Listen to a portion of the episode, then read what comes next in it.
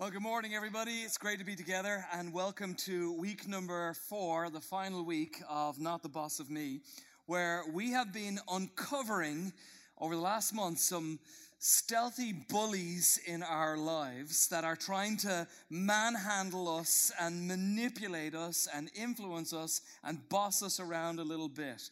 Sometimes we can see that and we are like, yeah, I, I can see that in my life, but we don't know what to do about it.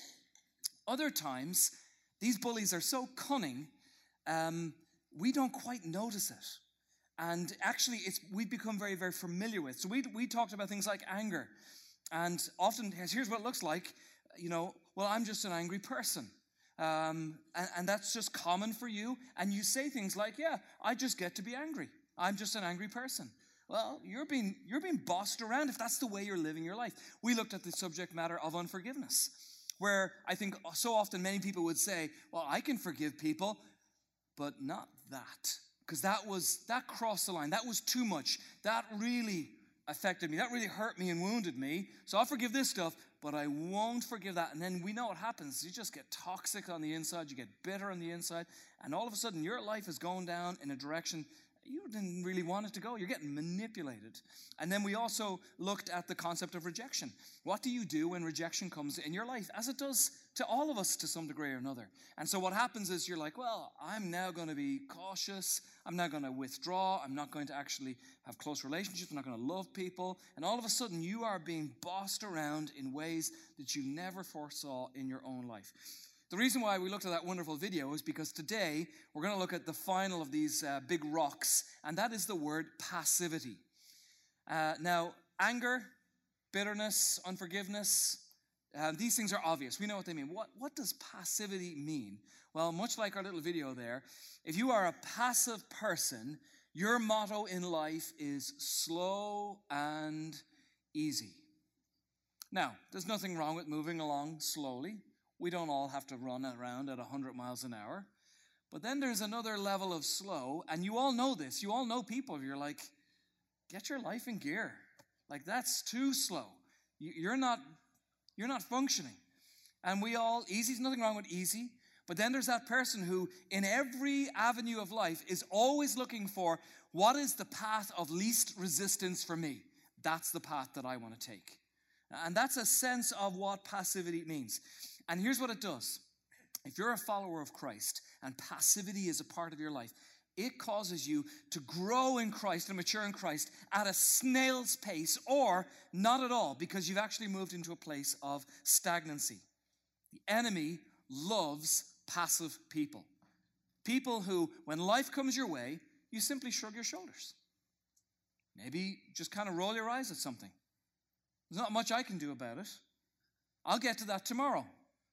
We all know the problem with that phrase is we don't get to it tomorrow. Tomorrow we say the same thing I'll deal with it another time. And the enemy would love for a sense of passivity to remain hidden in your life. And when it does, he's just having his way with you. He's bossing you around, and you may or may not actually even be aware of it. It is the opposite of initiation, it is the opposite of action.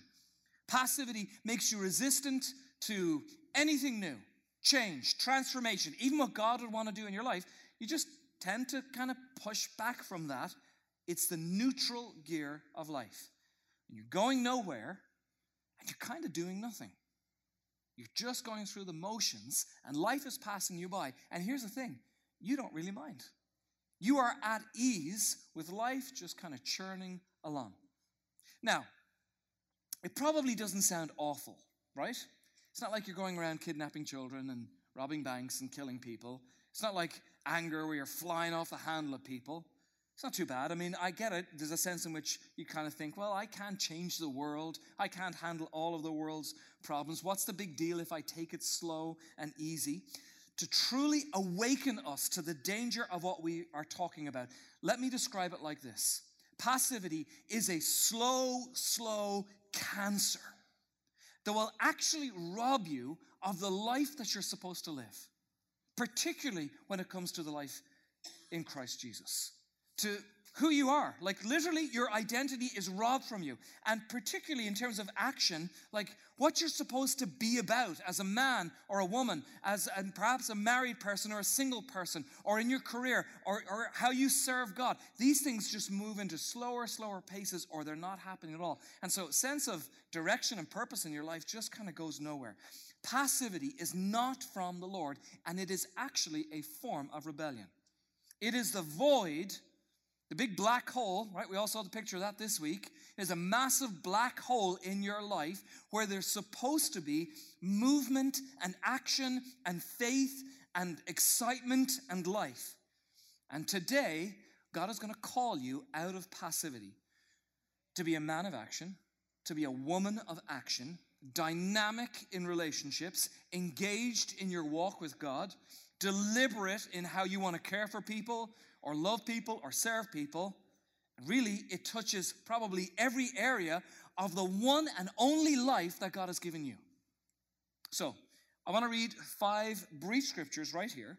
That's going to give you a biblical description of what this looks like in a person's life. James chapter 4. Whoever knows the right thing to do and fails to do it, for him it is sin. That is a passive person. I'm not going to do it.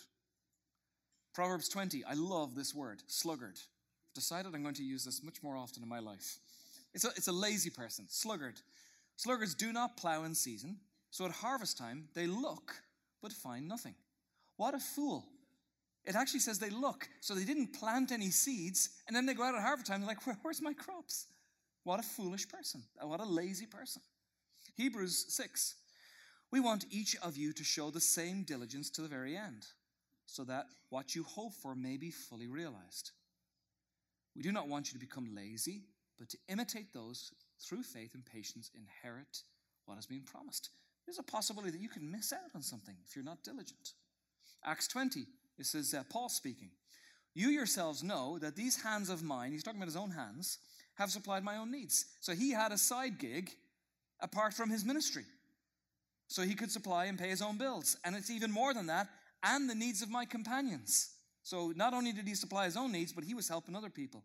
In everything I did, I showed you this by the kind of hard work we must, uh, by this kind of hard work we must help the weak, remembering the words of the Lord Jesus himself, who said, It's more blessed to give than to receive. And last one, and this is my favorite one this morning Proverbs 24. A little sleep, a little slumber, look at this for the posture, a little folding of the hands to rest. Oh, I'm tired. I think I need a nap. I think I need a little rest. And poverty will come on you like a thief, and scarcity like an armed man. That's a violent thing. Now, there's an obvious way to look at that in terms of, and we all know people like this, and maybe you've, maybe you've been this man or woman where you don't get up in the morning, you don't go to work, and you get the ramifications of that. You're suspended. You're fired. You can't get another job. Your resume starts looking like a mess. And we all know, probably met people, or maybe you've experienced this yourself. You've made the mistake where you're like, man, I actually can't pay my bills. Like, I can't pay my electricity bill. I can't put food on the table because this is what you did a little sleep, a little slumber, a little rest, a little folding of the arms. And this is the kind of poverty that probably is really obvious to everybody. But I think this scripture goes even far beyond that pragmatic, obvious picture. When a father or a husband folds his arms in the context of his family, what happens is you will reap relational poverty with those people that you actually love the most. When a student folds their arms in the context of their education, it's obvious what happens. Your grades start going down, and sometimes Students are no longer allowed to go to class and they're kicked out of school. When we fold our arms when it comes to money, well, then there's no savings, there's no emergency fund. And then you're trying to purchase things with money that you don't have. And so now you're borrowing and now you're paying interest. And what happens in our lives? we realize that this just kind of creeps up on us and we don't want to look at it, we don't want to deal with it, and all of a sudden you're stressed out up to your eyeballs because now you're in major debt having purchased things that you don't even know about anymore. That's, that's a poverty that will assault your life. It'll come on you like a thief. But you folded your arms when it, comes, when it comes to money. We fold our arms with our physical health. we gradually give ourselves permission to eat the kinds of foods that we know. I mean, we all know, right? That we shouldn't be eating these kinds of things. We become less physically active. And what happens? Here's the poverty that will assault your life it will be sickness and weight and pain and depression. That becomes your poverty. Or when we're dabbling in sin, when we say yes to disobedience, and it's gossip, and it's porn, and jealousy, and unkindness, and a lack of love in our hearts. But here's, here's the passive man, here's the passive woman. It doesn't bother you anymore. You're not actually appalled by that in your life. You've become quite numb to it, and your response is not active. There is no plan. Our response generally is more kind of shrug your shoulders. You kind of do nothing about it. There are so many aspects and ways in which we can be bullied and bossed around in our lives, but we don't actually recognize it. We become so used to it. We have an endless capacity to justify our own actions, don't we? Our self concept, our self identity, our explanation for our words, thoughts, and actions. Endless ability to justify these things. And right in the middle of that kind of rationalizing is a passive man and a passive woman. And you know what it requires? It requires something very specific. It requires in your life a truth teller. Do you have somebody in your life that would have the gutsy conversation with you to steer you in the right direction? They probably don't even want to have the conversation. But I think so many of us, we simply don't have that. And what we're doing is we're giving off a no permission. You don't get to talk to me about what I am very content to move in ease and slow. Author by the name Ortberg, he recounts this biblical story so well. One year, he says, when the armies of Israel go off to fight, as they had every single year, fell in the Old Testament called King David. He's an incredible warrior. Guess what he does this year? He says, for the first time, I'm not going. I don't want to go. Nobody can make me go. I'm the king. You guys off you go to war. I've decided that I'm going to stay. Let them go without me. There's something unusual going on with David. He's not an old man yet, but he's not the golden boy anymore when he first became king. They're not singing the songs they used to sing about David. They used to sing, Man, David has slain his tens of thousands. That's an old song. Nobody sings that anymore. The novelty of it all has worn off, and it was quite some time ago. Perhaps women aren't looking at him the way, the way they used to look at him. And he has now become very familiar with an incredible thing to be king. He's used to it. He's been doing that for several years now. So maybe he started in with just a little dab of, you know, just a little just for men over here in the temples, a little Rogaine for the receding hairline. He's like, I got to put a, a little track around the palace. I got to get jogging because I put on a few pounds here. Some of that's probably going on in his life right here. And you know what he wants? This is fascinating. He doesn't really know what he wants. I'm not really sure what I want. Maybe he wants to feel young again and alive. Maybe he's a little restless or a little lonely. Maybe he's a little bored. He's won tons of battles. He was an incredible warrior. He's an amazing leader. He has acquired money. He has acquired power. He's very respected. But today he's like, Yeah, I've done all that. And he shrugs his shoulders at it. Who does David talk to? Who's going to be a truth teller to the king? And really, he doesn't have anybody to talk about what he's thinking, what ideas are going on in his head, what he's feeling, what he's experiencing in life. And then it happens as his armies are gone and he's sitting at home in his palace, he sees a stunning woman. And she is remarkably attractive. And it's interesting how the Bible writes about this he treats her like an object. There's nothing in the story about what he said to her, or her ideas, or her thoughts, or any kind of dialogue between them. There's nothing human about it. He just treats her like a thing. The Bible doesn't give us any sense of humanity to her. Maybe she'll solve my boredom. Perhaps she'll make me feel younger. And so here's what he does, and watch this verb, because he uses it a whole lot. He sends somebody. Off you go. I'm going to send you to do a job for me. I'm not rolling up my sleeves. You do it for me. He sends a servant, go off and tell me about this woman. Find out about this beautiful woman. And the answer that he gets back is actually extremely unusual. Very often in the Old Testament, when it mentions a man, it will tell you about the genealogy and the family of that man. So you'll see tons of places in the Old Testament where it's like, and he was the son of, and he was the father of, and he give you all these names.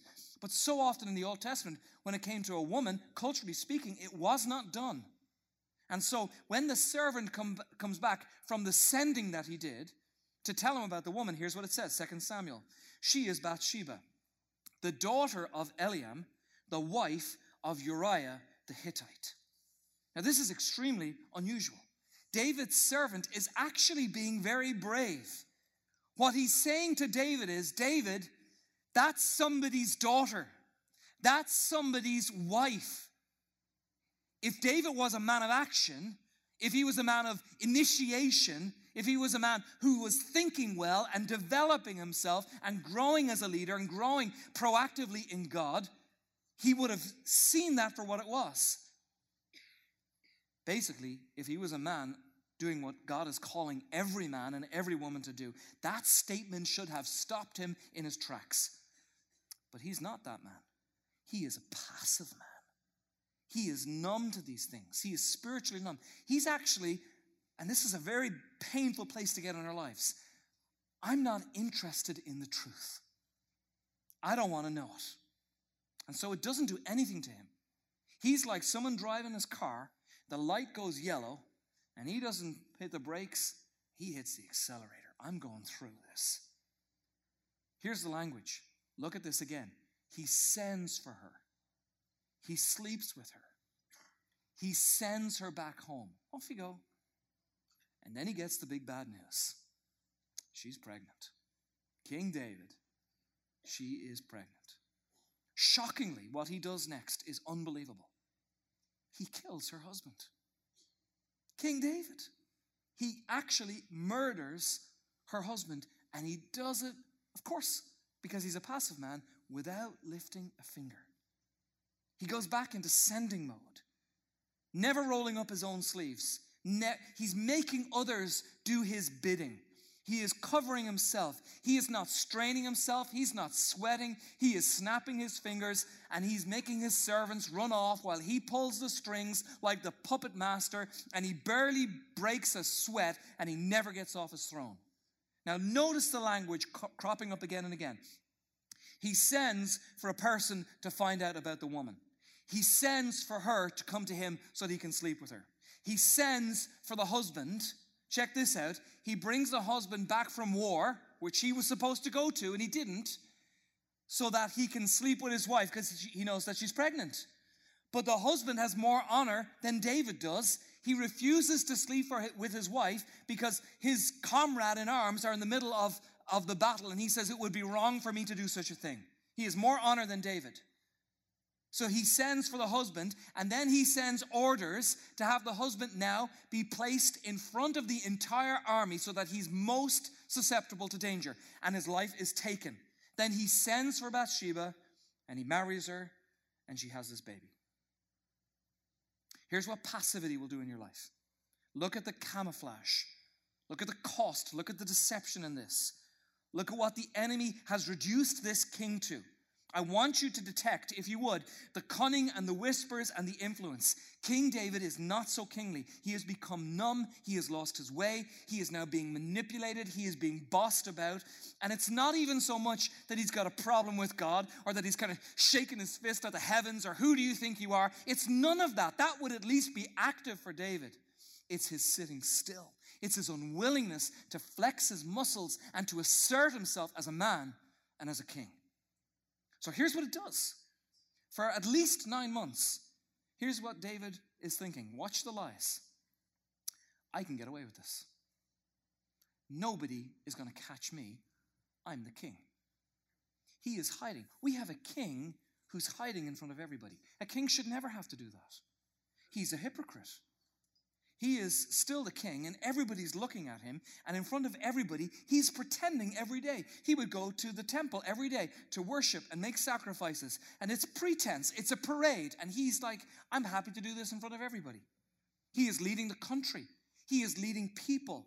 And the whole time, he is carrying inside of him secret guilt and unconfessed and unrepentant murder and adultery. That's what he's doing. Every day he's growing more and more comfortable with his deception. Every day his heart gets harder. Every day he's getting further away from God. And nobody can see what's really going on underneath the surface. And there's nobody to tell him the truth. I read a story about a fellow called Gary. He works in a zoo. That kind of paints a perfect picture of this. The zoo where Gary works has a 13 foot king cobra. This animal contains enough venom with one bite, it can kill an elephant. And then to make things make uh, things even worse, and to make this snake look like the very embodiment of evil, the snake has been in a few scrapes and fights, and the snake has a scar going right over its eye like this. Isn't that nice? On a 13 foot king cobra. So here's the problem with that. I don't know much about snakes, but I know they shed their skin every now and again. So when this huge snake sheds its skin, guess what happens to the eye? The skin won't come off the snake's eye. So there's a really nasty job that the zookeepers have to do.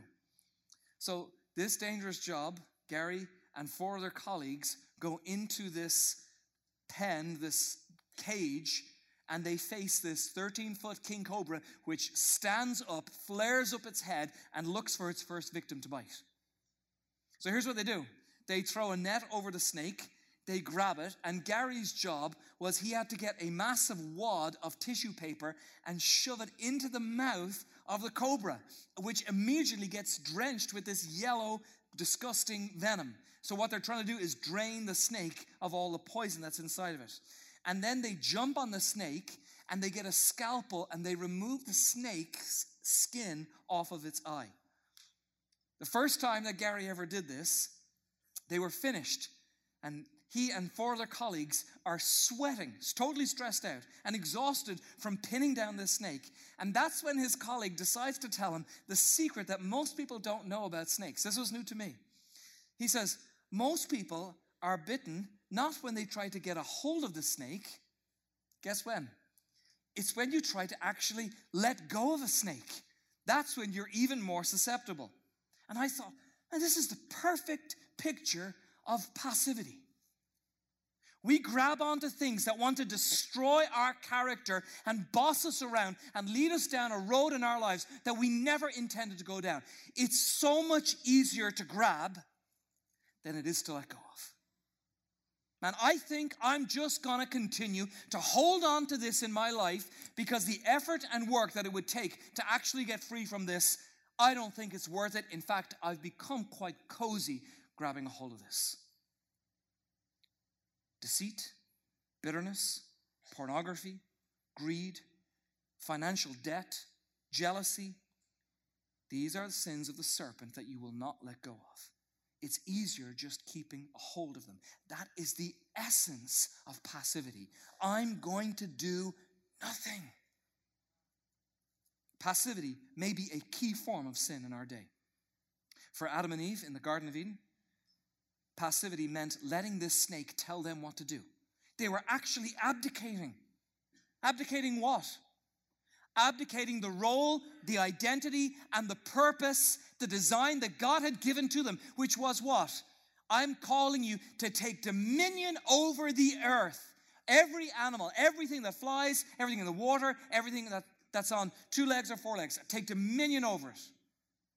And yet they would not do that. Now this snake is telling them what to do. Decision making is a part of what it means to be a human being.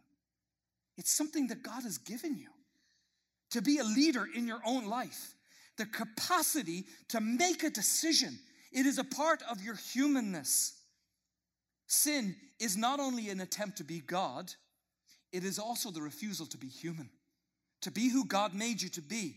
And here's how you do it you shuffle off the responsibilities that are a part of your life. You shuffle away the decisions that you're supposed to make in your life. You just say, I'm not making any decision about any of it. How about this? How about we don't let any snake tell us what to do with our lives? The most common defense in Nazi war criminals was this we were merely following orders. And yet, the court held every one of them responsible. The Bible takes the sin of passivity very seriously. Why? Because it takes your humanity seriously. This is how God made you to say that somebody is not responsible for their actions is actually to demean them as a human being, as a man or a woman. You belittle them when you, re- when you refuse to hold them accountable for their decisions. When we do that to ourselves, when we let ourselves off the hook and we say, I'm not making a decision about that, I refuse to take responsibility for what is rightfully mine. It is a part of the glory of being human to think and to act and to speak and to move and to lead and to love and to breathe. That's the way God made us. And so now, when you acknowledge your mistakes, when you acknowledge your sin, when you acknowledge and you take responsibility for your actions, that is when we begin to move towards repentance and forgiveness and the joy of salvation. That is when you begin to rediscover your actual humanity, and that's when you start to become healthy. What is unhealthy is doing nothing, is wallowing in doing nothing, is inactivity, a deficit of wisdom and intellect.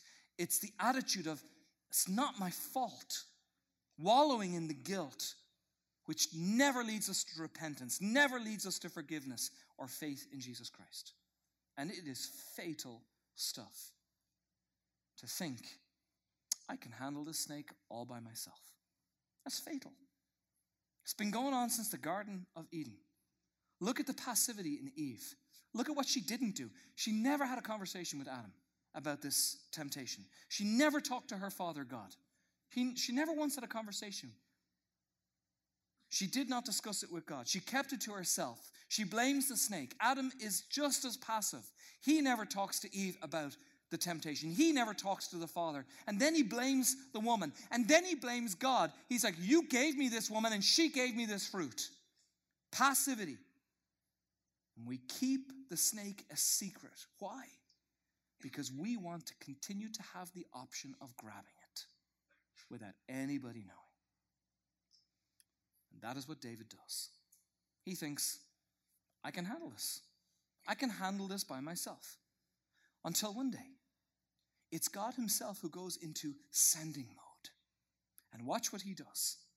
Along comes a very brave soul, a man who takes his life in his hands with what he is about to do to King David. His name is Nathan.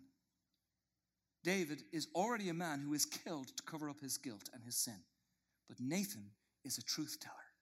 Nathan is a prophet. And Nathan is angry with David, and he should be angry with David. But Nathan loves David.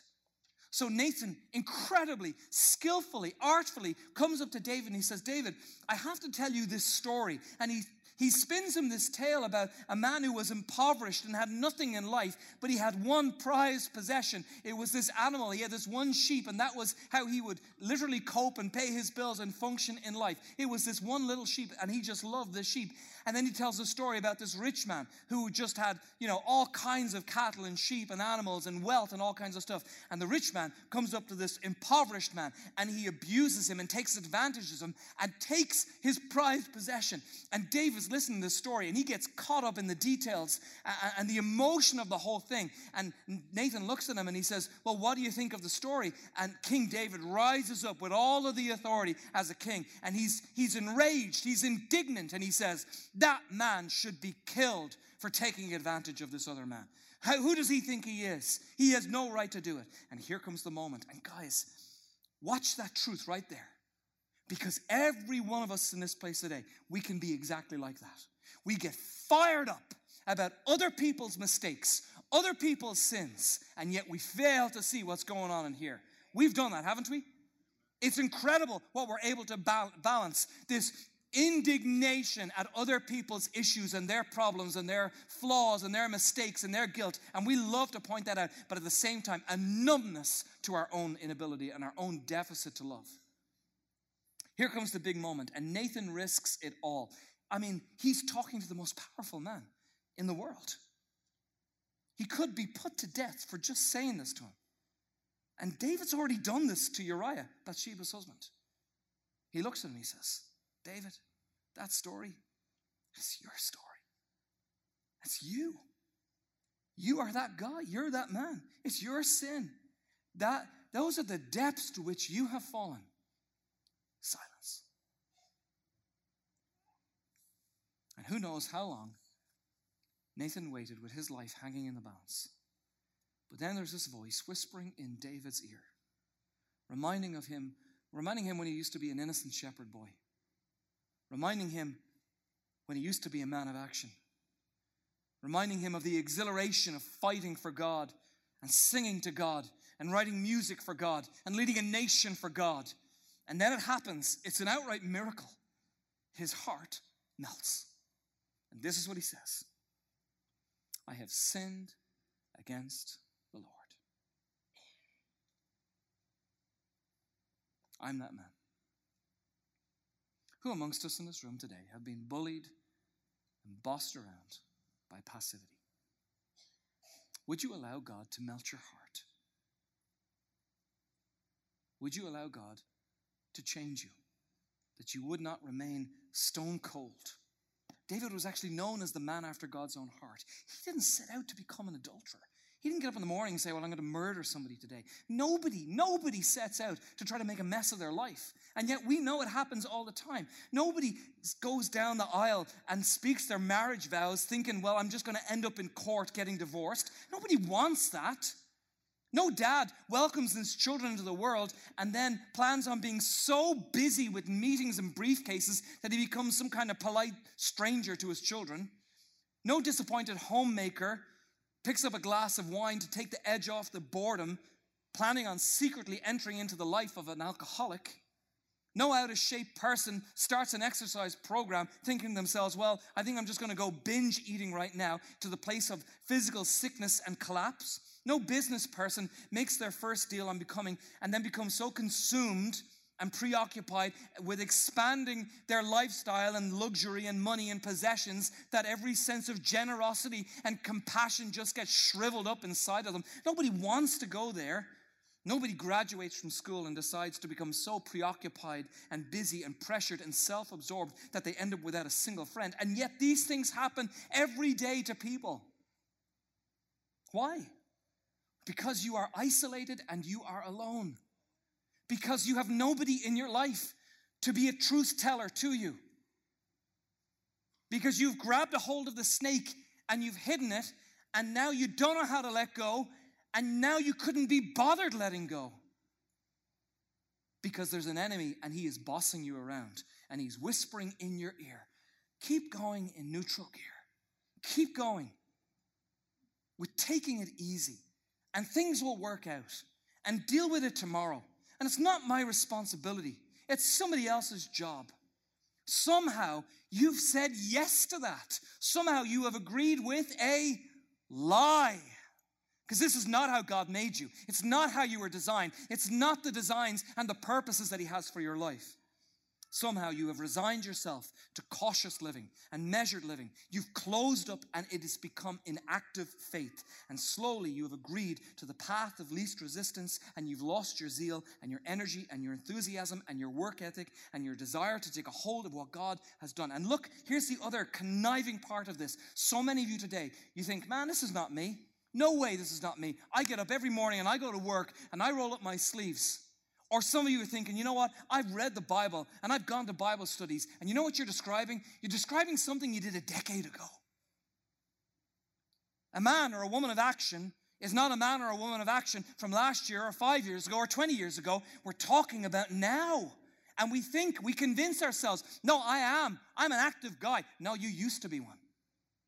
You think to yourself, man, I work hard at work, and some of you do. You get in there, but you're passive in every other way of your life. You're passive as a wife, you're passive as a husband, or as a parent, or as a neighbor, or as a friend or as a servant of God. It's shrugging your shoulders. Let me say this to you one more time passivity is not from the Lord, it is a form of rebellion. This is your one and only life. You will never get this day back again. And we have a God who is loving enough and caring enough to point out the bully of passivity in the Word of God. So today is your wake up call. This pulpit, the preaching of God's Word to your heart, is your Nathan. Please hear the call to move and to wake up and to get in gear and to increase your faith and to seek your God and to love your wife and to love your husband and to invest in your children and to speak up and to sing up and to wake up and to show up and to repent of shrugged shoulders and a stagnant faith. Others of you here today, you are lost in hidden sin. You've grabbed a hold of this snake and you are hiding it and you don't want anyone to know about that. And you have paralyzed yourself to sleep. And finally, there are some of you here today, and God is calling you to be a Nathan. And you already instantly know, I know who I need to talk to because I care about them and I know them. And I can see the neutral gear in their life. They used to be different, but not today. And God is calling you to have a very gutsy, risky conversation. And you might even lose the relationship. But to not go there, once again, is to be what? Is to be passive. And truth tellers are needed in the family of God. Church, what do we do when we sin?